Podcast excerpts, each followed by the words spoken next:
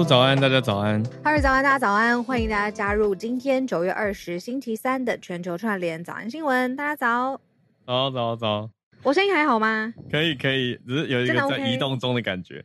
哦，我只是移动什么低噪是不是？还好还好，那个底噪很小很小。哦，那就好，那就好。我跟你说，我现在超好笑的，因为啊，我们家小狗狗如果坐在后座的话，它已经需要系安全带了，欸、因为它已经很很重，它如果没有系安全带的话，就会车子会发出那个警示音响，所以他又坐不住。然后我怕他待会会发出那个声音，会吵到节目，所以他现在人在我的腿上。直接交给妈妈处理。他在我腿上抱着他主持，还 好还好，他听起来很乖。他很可爱，他那个嗯，车子如果在转弯或者加速的时候，会有一个离心力，嗯，人好像可以理解那个离心力为什么会发生，嗯。可是我发现狗不行，因为它它会怎么样？它会很怕，它就会贴在。比如说，有时候我，有时候是老公身上，然后就会贴平或贴在那个呃后座的后面，就是他整个要贴满这样，他不知道那个 离心感什么时候结束。对，没错。跟跟狗狗说，这个就叫贴背感，很多人在追求。对啊，对啊，还有一个支撑。对呀、啊。哇。好，你今天好有一个移动中的感觉。我我觉得我先聊一个昨天我遇到算听友的帮助吗？嗯，你说你说。工作上，我们时不时就会遇到这个话题嘛。我跟小鹿分别在不同自己的工作上面，哎、欸，都会遇到听友的帮助。昨天又发生、嗯，可是昨天很特别，因为昨天是听友的妹妹哦，家人来着。就是我不确定他到底有没有听，其实可是嗯，很奇妙，因为我们在上个礼拜才。有一面之缘，嗯，就是在我不是我们不是聊到《查无此心》那部片吗？对，在那个放映的现场，对，哎、欸，你看了？我没，我没。出国之前我一定会去看。的。哎、欸，出国就提到出国，欸、昨天说今天要聊的，好，等下讲，埋了一个关键字，好啊。那上个礼拜我就有见到那个听友他来，可是他带着他妹妹来，那他就跟我介绍说啊，这是我妹什么的，我就我我我算是。我算是怎么讲，算是会记人吧，所以我就有一个印象。对、嗯、你很会记人，嗯。昨天在活活动的现场，呃，公关公司他们就介绍说，呃，跟跟他同事介绍说，啊，这是口译老师来了什么，嗯。然后然后那个女生就用一个有点迟疑，她感觉走路放慢了零点五倍速，然后在确认什么？那通常都会说、嗯、哦好，然后然后就打招呼，可是她就是看看了瞄了我一下，然后又过了两秒以后，我也看了他一下，我就说。你是不是那个我们听友的妹妹？然后我们就互相相认了，对。然后后来就因为是一个记者会，所以就很有帮助。我们就互相帮忙了一下，然后就让整个活动顺利的进行。是维吉尼亚州来台湾成立办公室啦。哦，对对，因为我很多朋友好像有就是已经接到他们案子了。哦，对，因为其实非常多非常多领域可以合作。对，你说航太、国防，因为。五角大厦在维吉尼亚州，对，全球最大海军基地在维吉尼亚州。然后，对，呃，美国应该说几乎全球前五大的国防航太公司有四大的总部都在维吉尼亚州，包括波音还有雷神，大概只差落马了吧？嗯、就是 Lockheed Martin 的总部不在 Virginia，、对，自然。然后他们也在做一个半导体人才的培训计划，所以很多面向啊。我我那时候第一次听到的时候，我还觉得很特别，就是一个州也可以用这个州自己的名义，然后到一个城市生根，然后跟这个城市的人展开连接，然后互相合作。我的朋友是呃软体工程师，然后就接了一个案子，哦，嗯，接了他们的案子。他当然也说，呃，很神秘啊。可是我告诉你，我的业主是美国的一个州。嗯、对，而且其实不少哎、欸。嗯，那我我也是没有很常接触到这样子的案例，可是后来发现，哎、欸，不少哎、欸，在台湾已经有好好几个州，就美国的好几个州在台湾都有办公室，而且他们不止在台湾，他们其实很、嗯、很多重心都放在亚洲，所以还蛮多这样子的区域办公室去拉近，嗯、呃，你说经贸关系啦，我讲很明白，就是经济自由。好，那讲回来，嗯、你刚刚的关键字出国、欸、哦，你说你说什么？跟大家聊一下，没有，因为我刚刚忽然在想说说。这像不像是，比如说之前台北也会有什么驻各地的经贸办公室，是类似像这种感觉吗？实际的，呃，算是算是算是，就是概念上是很接近的。嗯、可是我觉得以规模上来说，当然意义不同啊，因为美国的州的大小，还有他掌握的资源案例，对吧？对吧？对，然后他的，你看，我们刚光是刚讲到那些他所有的总部或者是他所拥有的，你说联邦的资源，其实也是其中一个题目。嗯，还有呃，你说高等教育机构，比如说维吉尼亚理工学院。嗯及州立大学，对，嗯，对，因为我们刚刚讲到那个半导体联盟，其实我光是听昨天商贸部长，因为帮他翻译嘛，他就提直接提到说，维吉尼亚州州长有参与，那他们的呃算联邦等级的话，就是参议员也参与在其中，那 Virginia Tech 的校长也在里面，然后他们也很积极的洽邀台湾的厂商、高等人才过去，对，然后要在美国那边用高等院校五个学校的力量去培育。光是一个州哦，他就要去培育上万个半导体人才，所以就是规模，我觉得蛮不一样的。那当然，我们、嗯、我们这边的角度，以台湾的角度，是希望可以有更，就是大家各方都要有利益啦，嗯嗯，才会走得长远嘛。理解哇，听起来呃很很 promising。我觉得最近我参加的活动都要怎么讲啊？对口译来说的心情很奇妙，就是全部都是一片好消息。起飞了，疫情前很不一样。嗯、那当然，我觉得以商务上来说，就是要给大家一个希望嘛。那有新的开始，对对对，我觉得是好的啦，是开心的。那可是实际上就是大家也要好好做，要拼搏。对啊，要好好把它做出来啊，嗯、不能说哎哎呦，试出很多利多的消息，然后呢，哦，那个雷声很大，然后我们希望后续雨点也很大。嗯、所以各个面向，我觉得大家对大家也都可以积极一点。各个面向啊，因为对方已经试出这些很多合作计划了嘛，可是当然还是有很多小小的妹妹嘎嘎，大家继续努力要做。嗯，嗯好，你先不要舔我的手，我要讲我的出国。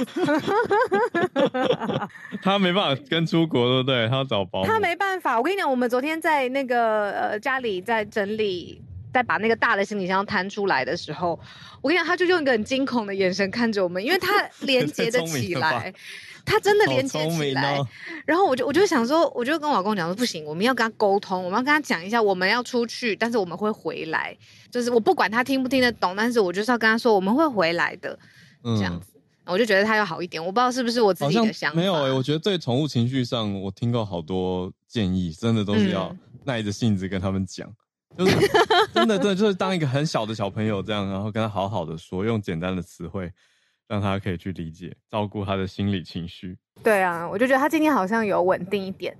嗯，好，那你要跟听友分享吗？要啊，我们就是有一个一年要出去旅行一次的这个计划，就是比较长的这个旅行。然后我们我们今年就是呃，来两个星期左右，我们规划去冰岛。所以我在这边就是征集，像浩尔已经去过冰岛了，然后已经去过冰岛的朋友，可以给我们一些这个小 tips，要去哪里啊？注意什么？而且呢，我们这次由于就是玩的地方，我们想去的地方比较多，衡量下来，我们决定大部分时间睡在车上。哇，你们要走这个路线，这很猛哎，这很猛哦。这样子，我觉得我们可以省那个时间，去到最多的景景点。对，景点景点景点景点。哇，可是你们一家出游对吧？呃，一家出游就是小狗不行啊，狗狗不行。这是蜜月的概念。我不，我没有说，我没有说，我，说我没有说，是你说的，是你说的。好好好好好，一直还没有听到一个 officially recognized。好，你们。我没有说，我没有说，蜜月睡车上这样可以吗？大家帮我评评理。我先预告，因为我之前也在做一些功课，去不同地方旅行的时候，嗯、曾经你说呃住在车上是不是一个选项？有想过，可是各方考量下来都会觉得哇，这是一个蛮浪漫，可是也蛮。挑战的事情，嗯，很挑战。嗯，但你们俩的话还好啦，我觉得。我想的是，如果一家人然后都要在车上的话，哦，那又是更大的一个工程。但你们两个都决定了，就加油了。对，加油。还有跟他一段时间呐，才会才会过去。嗯嗯嗯。那大家可以也分享一些 tips，一些诀窍啊，或是一些哎冰岛旅行的经验谈给小鹿，感谢，都会很有帮助。好，那我们今天也差不多社群时间过了，那我们来盘点一下我们今天的四个国际题了。好，好，我们今天四个国际题，第一题会先从 FBI 美国的 FBI 联邦调查局开始讲起，讲到说中国的骇客数量超过了所有其他对手的总和。哇，中国间谍有这么多吗？好，骇客啊，我们不是讲间谍，骇客。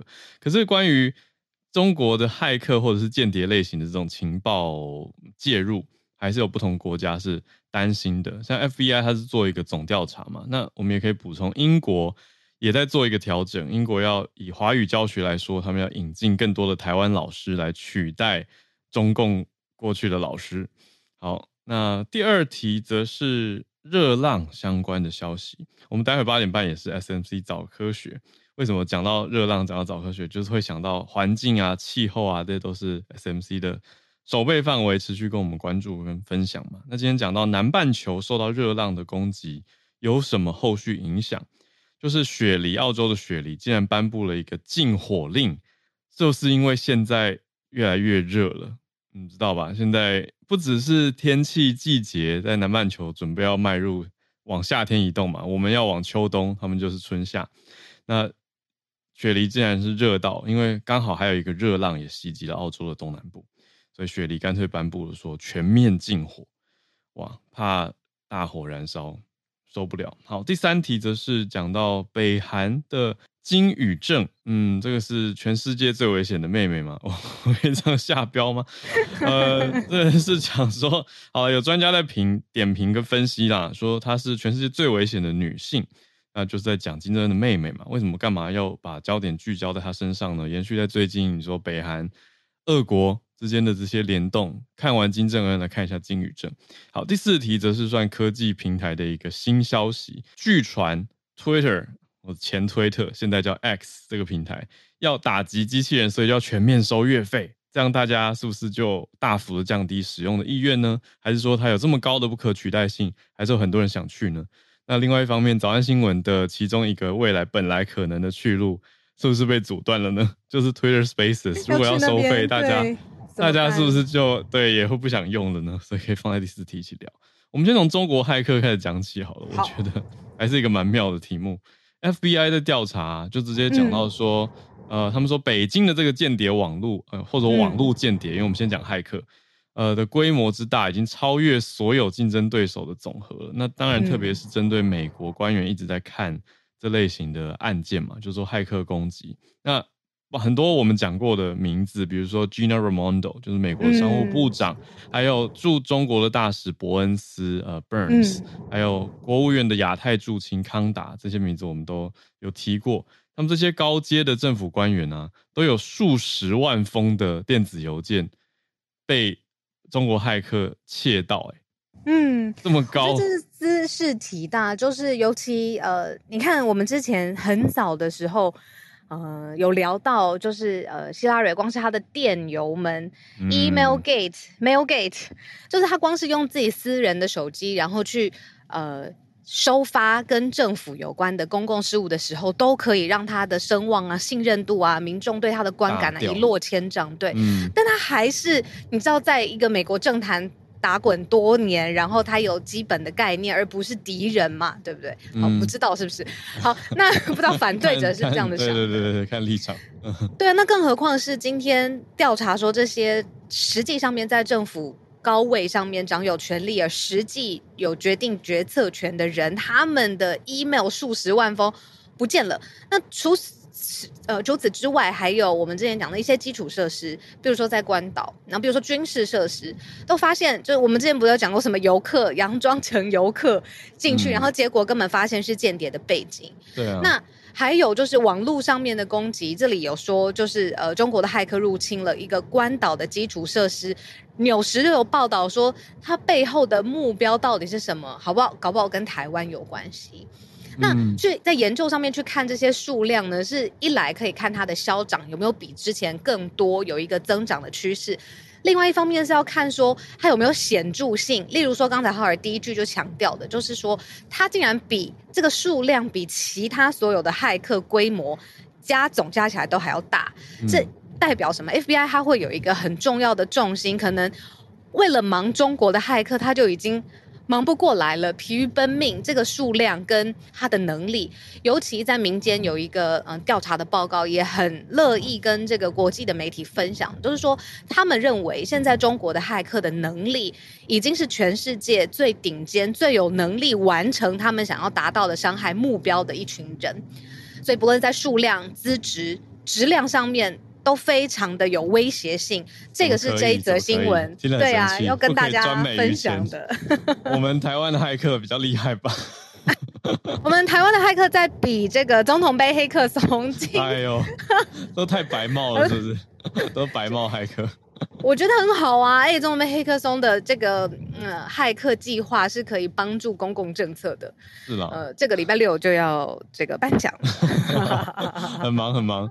对，这个礼拜六因为也是要上班的关系，所以可以那天搬，嗯、对吧？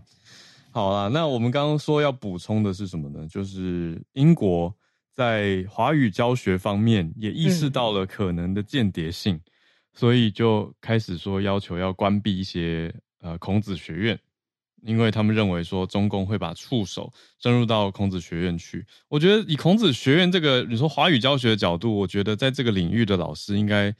你说，如果他是从中中国来，然后真的一心就是想要推广华语，嗯、他也没有完全没有想要碰政治，他应该是很痛心的吧？嗯，但但是我真的忍不住会想到我们在嗯跟 Puma 的专题，就是常常不是那个当事人他的意图跟意愿如何，而是中共的手就伸过去了。那中共的手一旦接触到你的机构，一旦接触到你的事业，你能说不吗？我觉得那很无奈啊，所以孔子学院，你说也许他一开始利益良善，可后来真的变成了一个共谍的平台，嗯，所以这是比较大跟无奈的一个问题了。那对于英国这种接受华语教育推广的目标国，他会怎么做？他就直接说，他们要把课堂上的。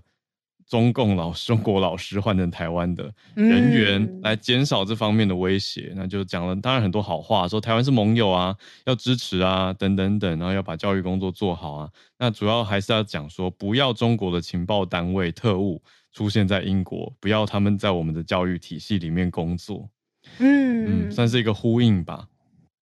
对，那当然说这个是刚刚讲的骇客是线上，那这个教学。是实体的啊，它也会变成一个情报网络。呃，这种东西就是你说空战跟陆战，如果两边都有地面战打进去的话，其实要要恐怖也是可以很恐怖。那你说要要很民间，我觉得也是可以很很接地气、很本土。就比如说互相打听那个谁谁谁最近的动向是怎样怎样做什么。哎，可是我们一直在聊的，就是说骇客攻击这边的力度是从中国来，可是治安防护这一端，就是不不只是美国或者是被骇客攻击的人，台湾自己从政府到企业民间，治安防护这一环沟通，你不觉得也蛮呃吃力的？嗯，就是大家知道骇客很猛，可是你做到治安，比如说台湾自己有最出街的那种治安漏洞。从民间就不愿意做嘛，oh. 就是大家好像知道骇客很猛很可怕，可是做治安防护的这一关的意识，还有愿意投注的资金啊，呃，人才啊，好像推了几年都嗯前进的有些缓慢。你记得我们做过治安专题吗？我当然记得。对啊，对啊，好像大家一听到治安就要睡着了那种感觉。我觉得治安是一个怎么讲啊？它是一个很特别的题目，嗯、就是大家都知道要做，也都知道它很重要。嗯可是因为他有他，因为他有一种无无止境的感觉，哦，对吧？觉得我现在做的又怎样？比如说，如果我们今天来聊早安新闻的治安，我们今天来聊早安新闻的治安，我们要投入多少的资源心力去维护我们的治安？哦，就是这题就会默默的放在后面，会有一种 OK，对，很重要。我们嗯、呃，可能要找一个 solution，然后就对。可是我跟你讲，我想到有一个切口，嗯，就是治安以后在什么时候会让大家觉得很警觉？even 现在有很警觉的一个切口，其实。应该是车用资安，因为现在越来越多人你用的，比如说电动车也好，或者是车上面有软体，大家不想要就是你的资讯或者你去过哪里停车这一类的地方，呃，被发现或者是资料被泄露。从这种很亲身生活上面，呃，体现出来到的自然去切入，我觉得比较有机会。那种你说企业里面层层架构啊，政府里面说哦谁的 email 不能被 hack，我觉得还是有一点远。嗯，我懂你意思，嗯、就整个，也许你说 infrastructure 嘛，基础建设的角度去做，嗯，的一些架构。可是我觉得难就是难在，因为我们有很多民间各自经营管理的网站或者是、嗯、呃系统，那它就不见得是你当然说基础建设很重要没有错，可是各自有各自的私领域，嗯、那你私人领域的管辖权就在自己身上嘛。对啊，可是各家投入的资源多寡又不同，不对，对，而且骇客火力也不一样。你就是有你今天其实我们那个时候在咨询人家说，如果早安新闻要做一个自己的直播平台，就有很多人提醒我们可能会被恶意的 DDoS 攻击，对对，那他就会中断直播，对不对？那那那种我们也要做预防啊。所以当时其实这些治安方方案我们都有考量进去，嗯嗯，那成本其实也就会往上垫高。那其实我们也蛮多听友，就我所知是从事治安相关的工作。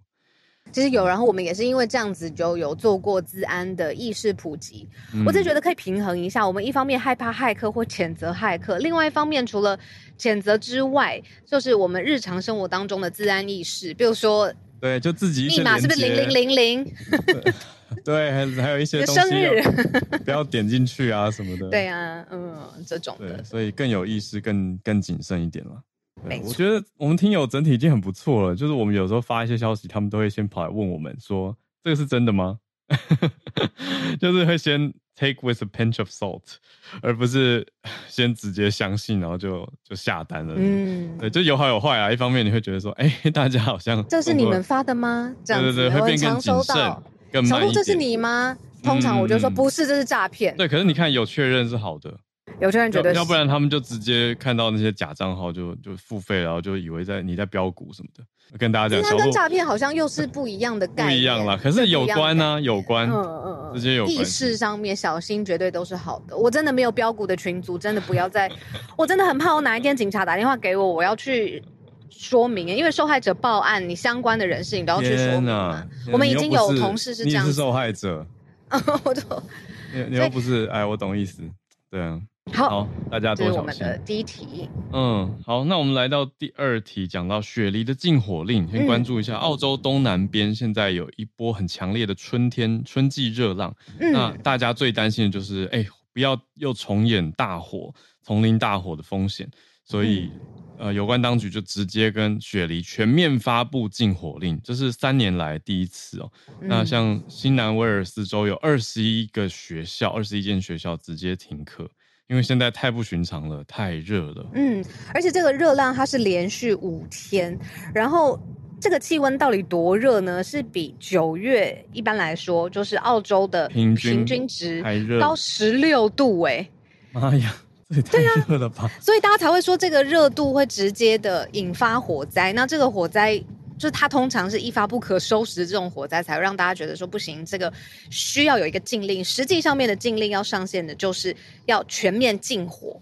哇，嗯，所以说学校都干脆直接停课，因为学校会需要有有有有用火吧？啊，那概念上是是这样子啦。可是我看到一个比较让人担心的是说，其实现在澳洲的消防队员已经非常的疲于奔命。对，因为统计到现在，这一波热浪已经造成各地有六十一处的火势，那里面有十三处还没控制住，所以有五百多个消防队员还有急救人员正在到处去灭火。嗯，对啊，那就显示说，从白天到晚上都会有过度炎热、干燥跟非常呃非常多强风的天气。那听起来就很不好啊，因为听起来就很有可能是会引发森林大火的气候。嗯，那我们之前一直很常听的就是圣婴现象，这个呢就特别在九月到十一月这个时间点中间发生。那再加上现在澳洲的地区就是气温就真的高很多了，所以后面的引发有可能会出现什么野火、极端的干旱这种天气、热带气旋，还会造成什么呢？它的小麦的产量会被影响，就是。呃，澳洲的小麦其实是全球最大的出口商，哦、就是来自于澳洲的小麦，这个也是一个知识可以跟大家补充。嗯、那因为极端的气候，再加上如果真的有野火，当然会影响农作物的收成。嗯、所以这个不是，当然人生命安全是最重要的一件事情。可是它后面还有其他的附带的层面会被影响，像是小麦出口，就是它可能气候会造成的。嗯、所以这个是后续有没有在做期货的、啊，特别注意。那 真的是提醒大家，因为尤其我们看圣婴是九到十一月，那为什么说这个时间点很敏感？是因为小麦通常这一季的小麦。收成会是十一月左右开始，所以就是要度过这一季。那这两三个月的时间就很重要了。所以你看，雪梨都寄出了很特别的这个禁火令。那大家就是民间，我知道我们有些听友也在澳洲，应该已经热一阵子了，所以现在也特别注意各种你说用火的情况。对，可是我觉得这个民间用火，当然当然要注意啦。可是那个大自然的这种整片的生态式的。干燥燥热，那个其实很难民间去做到什么样的注意，只能说大家如果有发现什么火野外火势，可能要赶快通报吧，来避免野火燎原。好，那我们来到第三题，讲一下金宇正。之前有一只讲金宇正很正，你记得吗？有一阵子，就是主要的原因就是因为 他太容易成为一个背景人物飘过去，大家很容易看到他的侧面，然后觉得这是一个已经非常神秘的国度里头，呃，男性作为主要的呃，你说门面，但是会偶尔看到他的身影。他在二零、嗯、呃一一年的时候第一次露面在。大众的视野当中，嗯，然后一直演变，也包含了北韩跟世界的关系，包含了北韩在军事上面几次，他们想要让世界了解他拥有的军事实力。我讲的非常的委婉哦，嗯，那所以现在外国媒体就在评论说，从来没有在北韩或南韩，甚至全球的历史看过这样子的一位女性，她呢基本上就是在一个非常独裁而且封闭。神秘的政权当中，他其实是有核威胁能力的，他有办法，就是靠这个力量去，呃，威胁到他身边不愿意跟他站在同一阵线的盟友。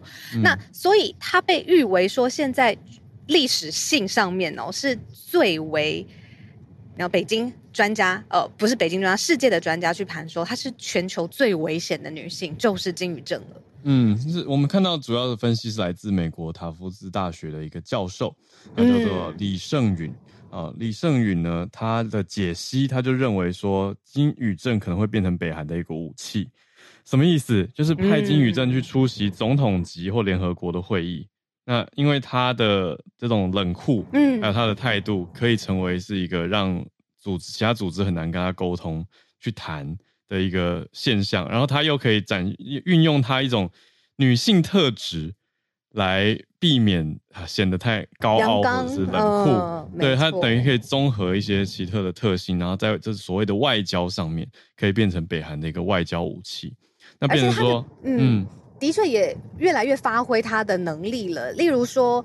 他这一次就跟金正恩一起到了俄罗斯。我们之前在早安新闻有讲过，这个地方东方太空发射场嘛，他人也在那里，他就在跟这个普京跟金正恩两国领导人面前参观了这个地方。那现在媒体都已经捕捉出来，所以他在北韩的政坛，他愿意让这个国际社会去理解他的，你说曝光量好了，也越来越大了，这也是某种折射他的影响力的一个证明。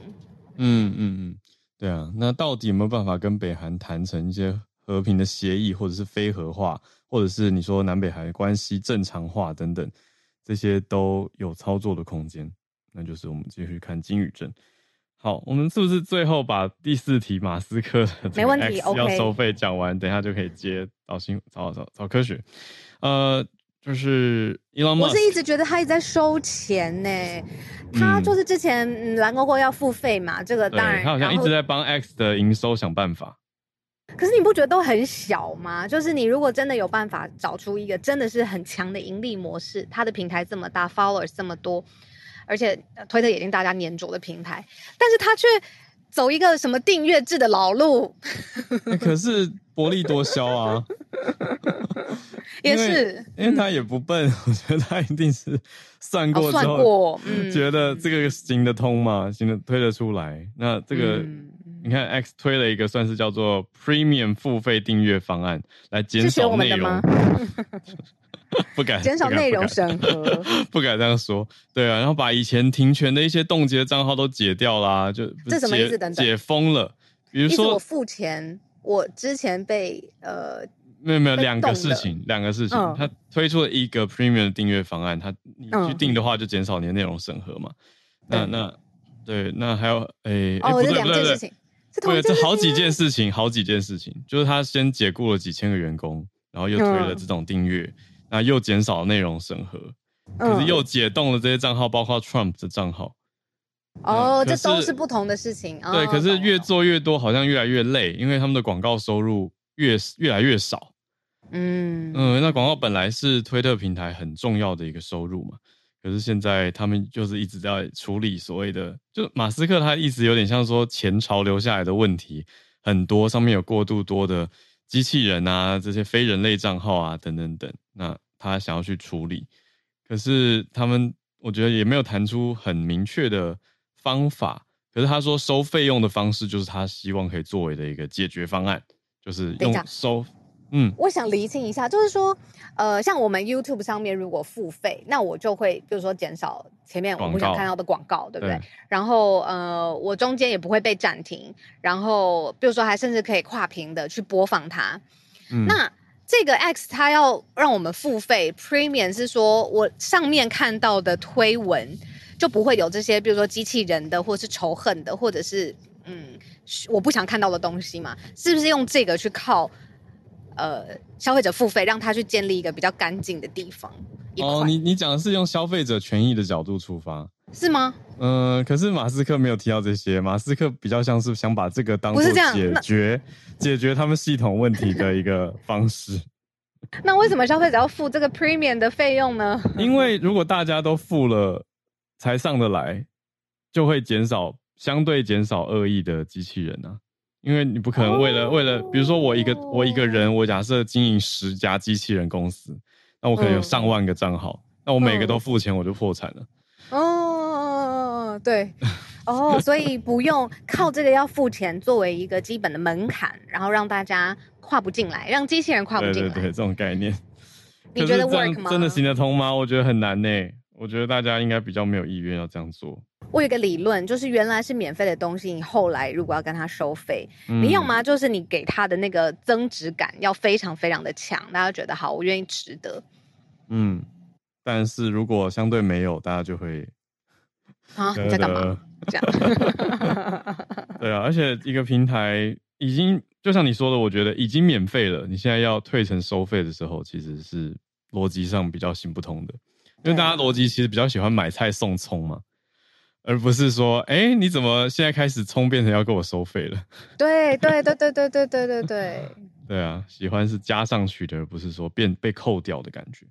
好啦，所以我我跟小鹿都蛮有一致的想法，觉得这个不行，就继续看下去吧。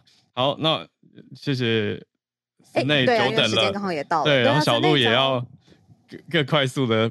飘向下一个目的地。早安，早安，小鹿早安。哎，早安，早安，森内，嗨嗨，我继续来听。对啊，森内好。那我就来到我们每个礼拜的 SMC 早科学的时间。室内是不是有同事交代你要完整介绍？对对。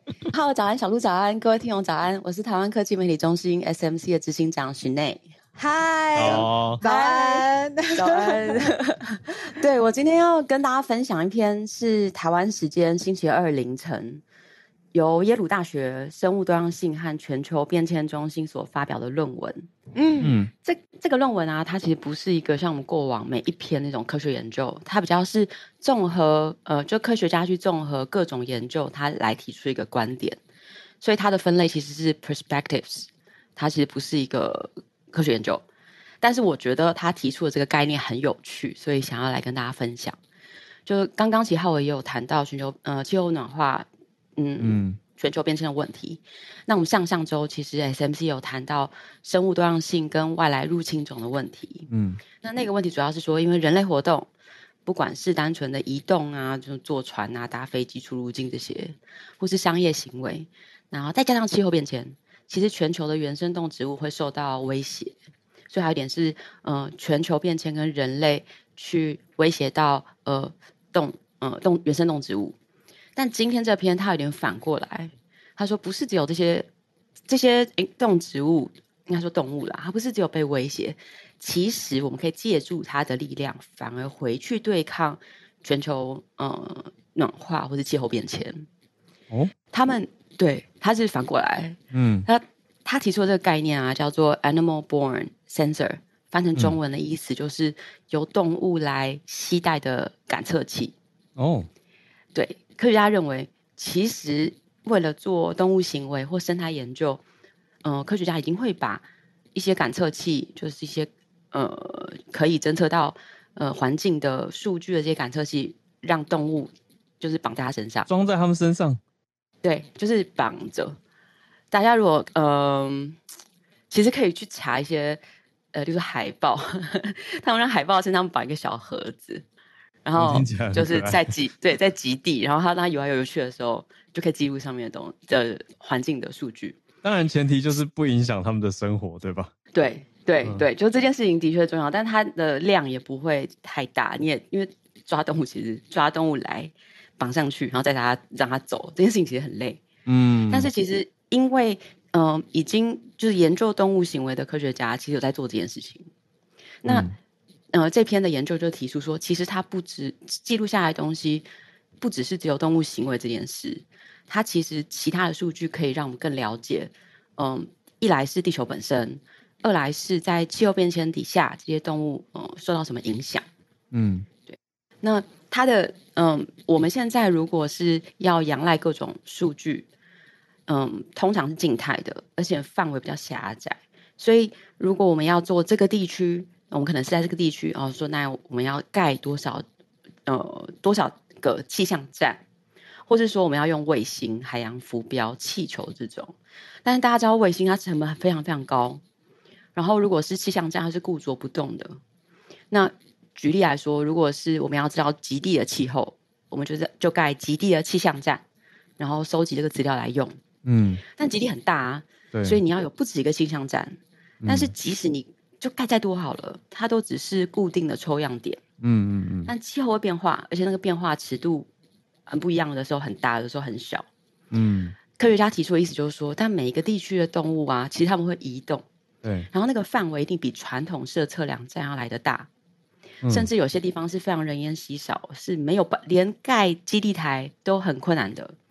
那如果可以让，因为动物本来就在那里生活，所以让像高海拔、非常野外的地方，如果这个概念可行的话，那海里游的、天上飞的、陆地上跑的，甚至会钻到土里面的动物，都会是很厉害的移动的气象站。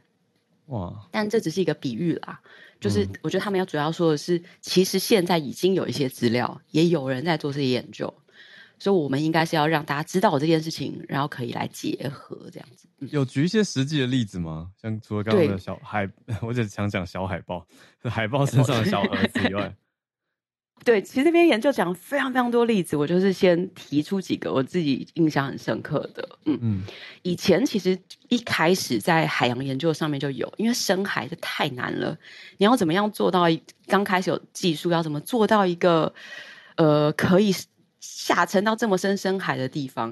哦、所以他们就在鲸鱼身上绑这个感测器，嗯嗯嗯、所以鲸鱼本来就会下去，那这些感测器回传回来资料就会有嗯。呃，地区就地理上的数据、深度的数据、盐度的数据、嗯、水温这些资讯，那这些资讯就会帮助科学家了解海洋环流的改变。嗯那嗯、呃，再举例来说，比如说用鸽子身上的感测器，它可以收集的，因为鸽子在住在城市里面，嗯，所以它就可以收集城市的空品啊、空品数据，嗯，或者它会飞，所以在不同高度的空气污染物的分布，这都是鸽子可以做到的，嗯，但。这很可能是我们要花非常多力气来做得到的事情。嗯，又例如说，如果用卫星，卫星可以收集到，例如说，它可以呃乌云底下树冠层，它可能可以，但树冠层在以下这种地面的高度的资料，它的定位比较精细，就比较不行。嗯，但森林在爬来爬去的猴子，它就很简单，对他来说。嗯，那比如说科学家研究鸟类，在鸟类身上有装感测器。所以我们希望知道鸟类的迁徙路径跟它们的行为，像是怎么移动啊，移动的时间、速度，在哪里休息啊，什么季节从哪里到哪里。嗯、但是这些资料其实也可以让我们知道不同高度的风速是什么。那在什么季节、什么季风的时候，哦、他们会呃在就用什么样，就是风速是什么。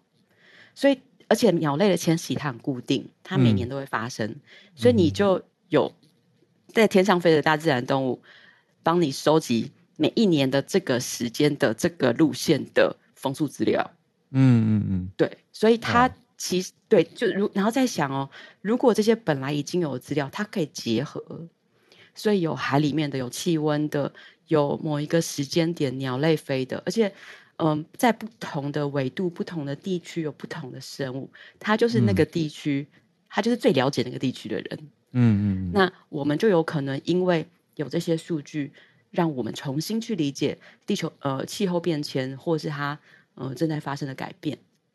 我觉得这很有趣，这等于是给了大家一种研究方向跟灵感嘛，而且会让我重新思考我们过去对很多事情的认知，比如说风速或者是各个气层的情况，好像都会觉得哎。诶很蛮多数据以前都是用比较定点监测的逻辑，可是现在如果有动物的话，就好像有一个生物兵器，它可以上山下海。对，可是我会同时会想到动物福祉啊，就是当然，我想科学家一定也会注意这个议题，对吧？就是在他们身上装这些监测的时候，是以不影响太多为前提。对，就是，我觉得这个反过来说，如果它比较不影响动物，动物就比较不会想要把它弄掉。嗯，那其实科学家也比较有可能不会耗费那个成本。嗯，所以我觉得在很多事情上面，它就像浩浩讲，一来是动物福祉，但如果你把身边的环境或动物照顾得好，嗯，其实我们也回头会再受益。对，如果这个东西会让动物很难受，嗯，那它很快就把它弄掉了，你也不用想要收 data，也研究不到什么东西。对对对对对，那我觉得他这个呃研究，就是他这个观点最酷的地方是，我们原本想象是动物，就应该不想象，原本想要做的研究是动物，然后现在告诉你说，哦，其实动物可以帮助所有这个 data，可以帮我们了解，嗯、呃，气候变迁，嗯，但是他回来也可以说好。如果这两件事情结合起来，我们就会知道这些动物在气候变迁底下受到的威胁，它们行为改变是什么。嗯，所以这个又回到我们刚刚一开始讲，如果气候变迁跟人类活动大大的影响了，嗯，就是原生动植物的呃维，就是影响它们的生存、生活环境、生态。对、嗯，但是这个数据其实回头又可以来帮助我们，呃，来帮助它。嗯，比如说我们知道的话，就可以做一些调整。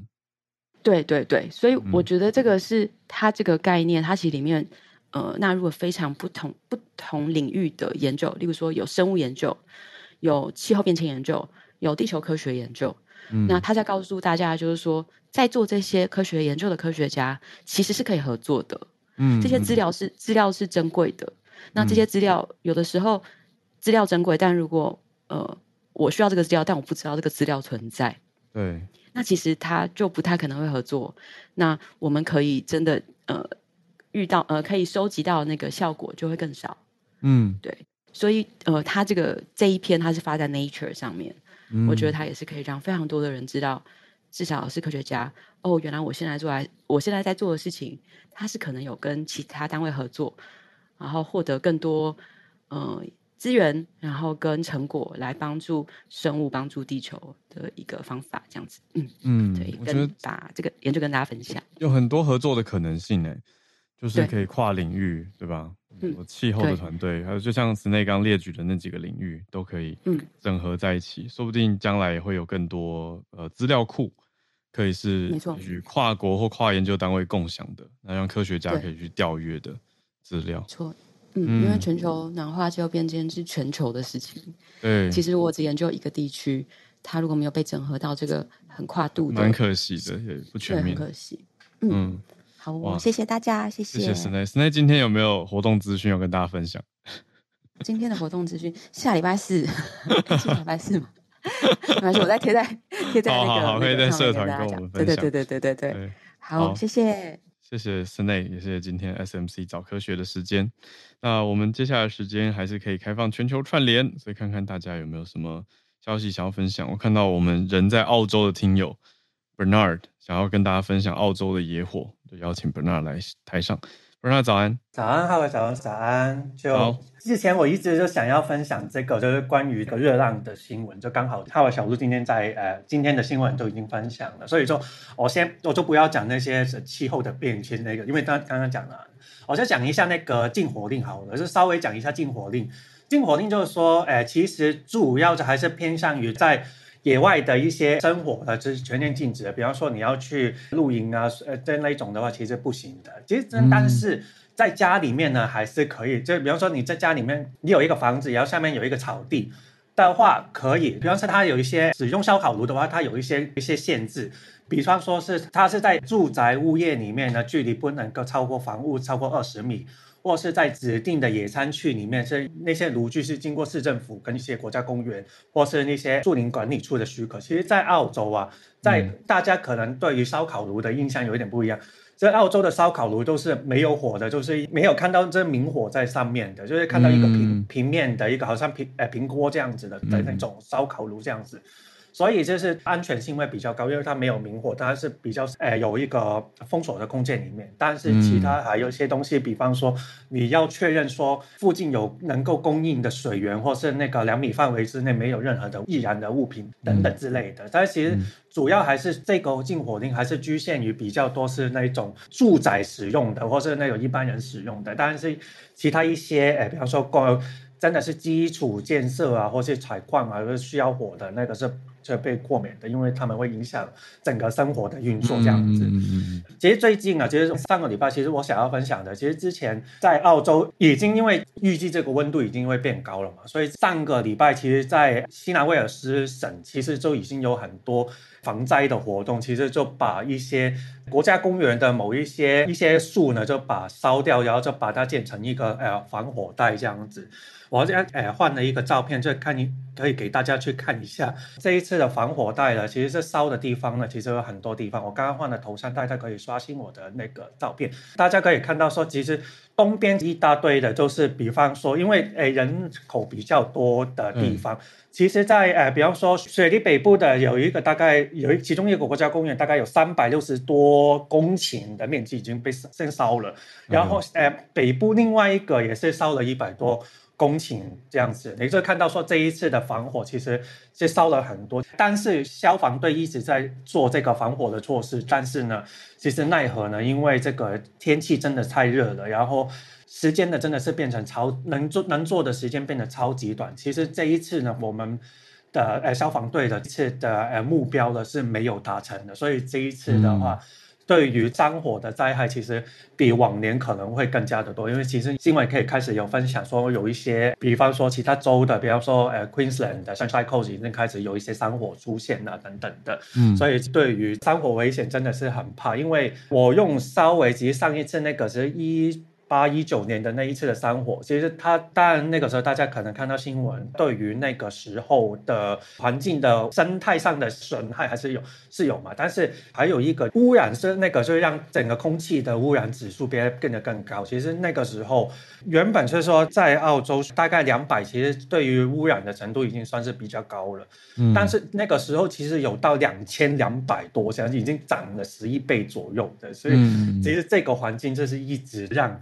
很多人，我们也是觉得很怕，就是这个事件又又再次的发生这样子，在呃澳洲的大家对于环境的注意也是要更加的好好注意一下这样子。嗯、以上是我今天的分享，谢谢。谢谢 Bernard，让大家更了解禁火令的一些详情是怎么禁，那后续它的一些可能的影响是什么，还有主要在预防的是哪些现象。Bernard 也整理了之前的情况。那我们今天最后连线来跟东京的听友翠翠连线。我看翠翠也是要呼应我们刚刚讲到的一个题目。翠翠早安。Hello，早安，Sunny 早安。对，其实大家可以稍微更新一下看我的头像。嗯，虽然这个图案有点小，就是他是在问你说，这个是一个银行，其实我自己在用的就是三三菱 UFC 银行他们的嗯，就是网站的登录页面，有没有办法从这边看得出来哪一个是真的，哪一个是假的呢？其实是诈骗，如果做的真的很像的时候，你分不太出来。现在的诈骗跟实际上的几乎根本就是一模一样，唯一可以辨识就是要从上面的那个网址会发现，如果是这是我自己的发现，不是新闻，嗯、就是如果是正式的银行，他们的话是直接会贴，就是就是你看得出来它是银行的账户，就是包括它的网址有银行的名字以外，它有编码，就是说这是第几页干嘛，只是看得出来。可是如果是嗯、就是假的话呢，它就那个网址就是有点。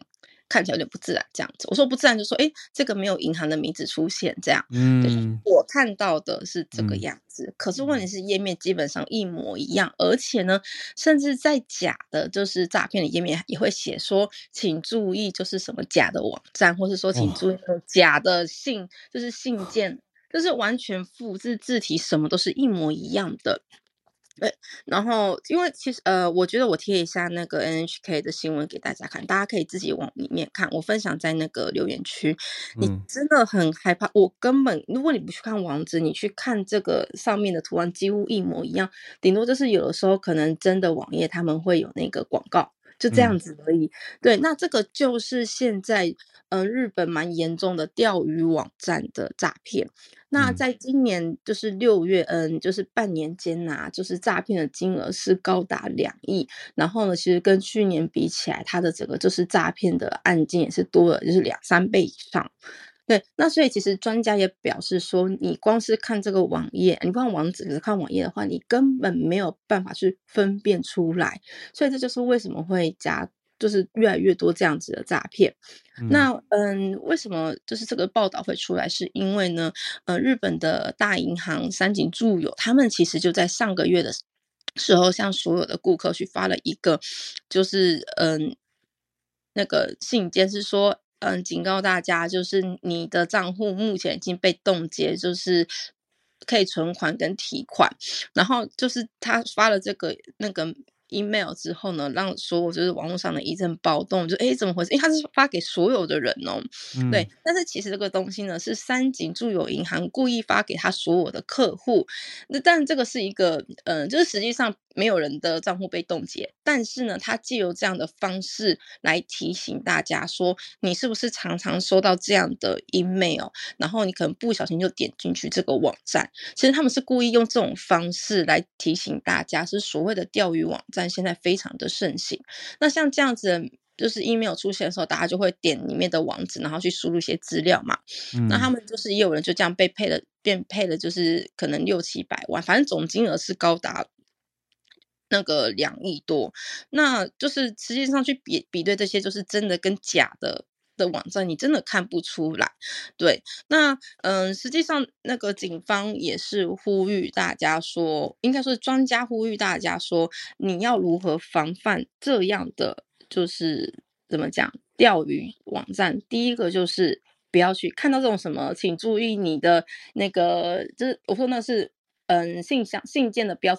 提写说，哎，请注意，你的账户已经遭到冻结的时候，第一个，你先不要去理它；嗯、第二个，不要点开点进里面的网页；嗯、第三个，如果你要点进去的话，你不要从这个信件的网页点进去，你直接从你，因为像我们银行都有 APP 嘛，你从 APP 进去，嗯、或者是你有地方使用，哦、比如说你这个银行你有固定把这个链接存起来，你就从里面进去去官方的管道。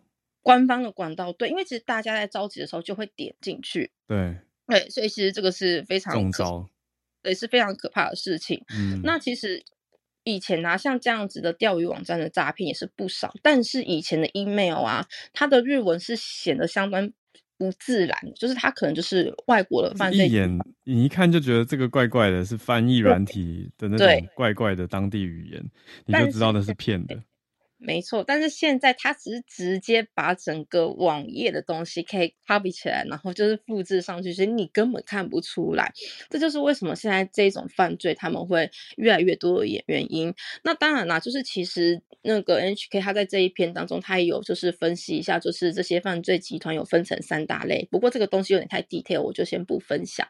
那我必须要说，我为什么会想要来分享这一则 email，是因为。我刚好就遇到了类似的事情，对，那可是我当下的时候是因为我的信用卡那张真的不能用了，然后我就看到那个 email 来，我就非常着急，但是我是点上那个我自己常常使用的 APP 去连接那个网站，嗯，然后我才惊觉，糟糕，我太常用 APP，所以我很少直接用网站式的，就是那个银行的。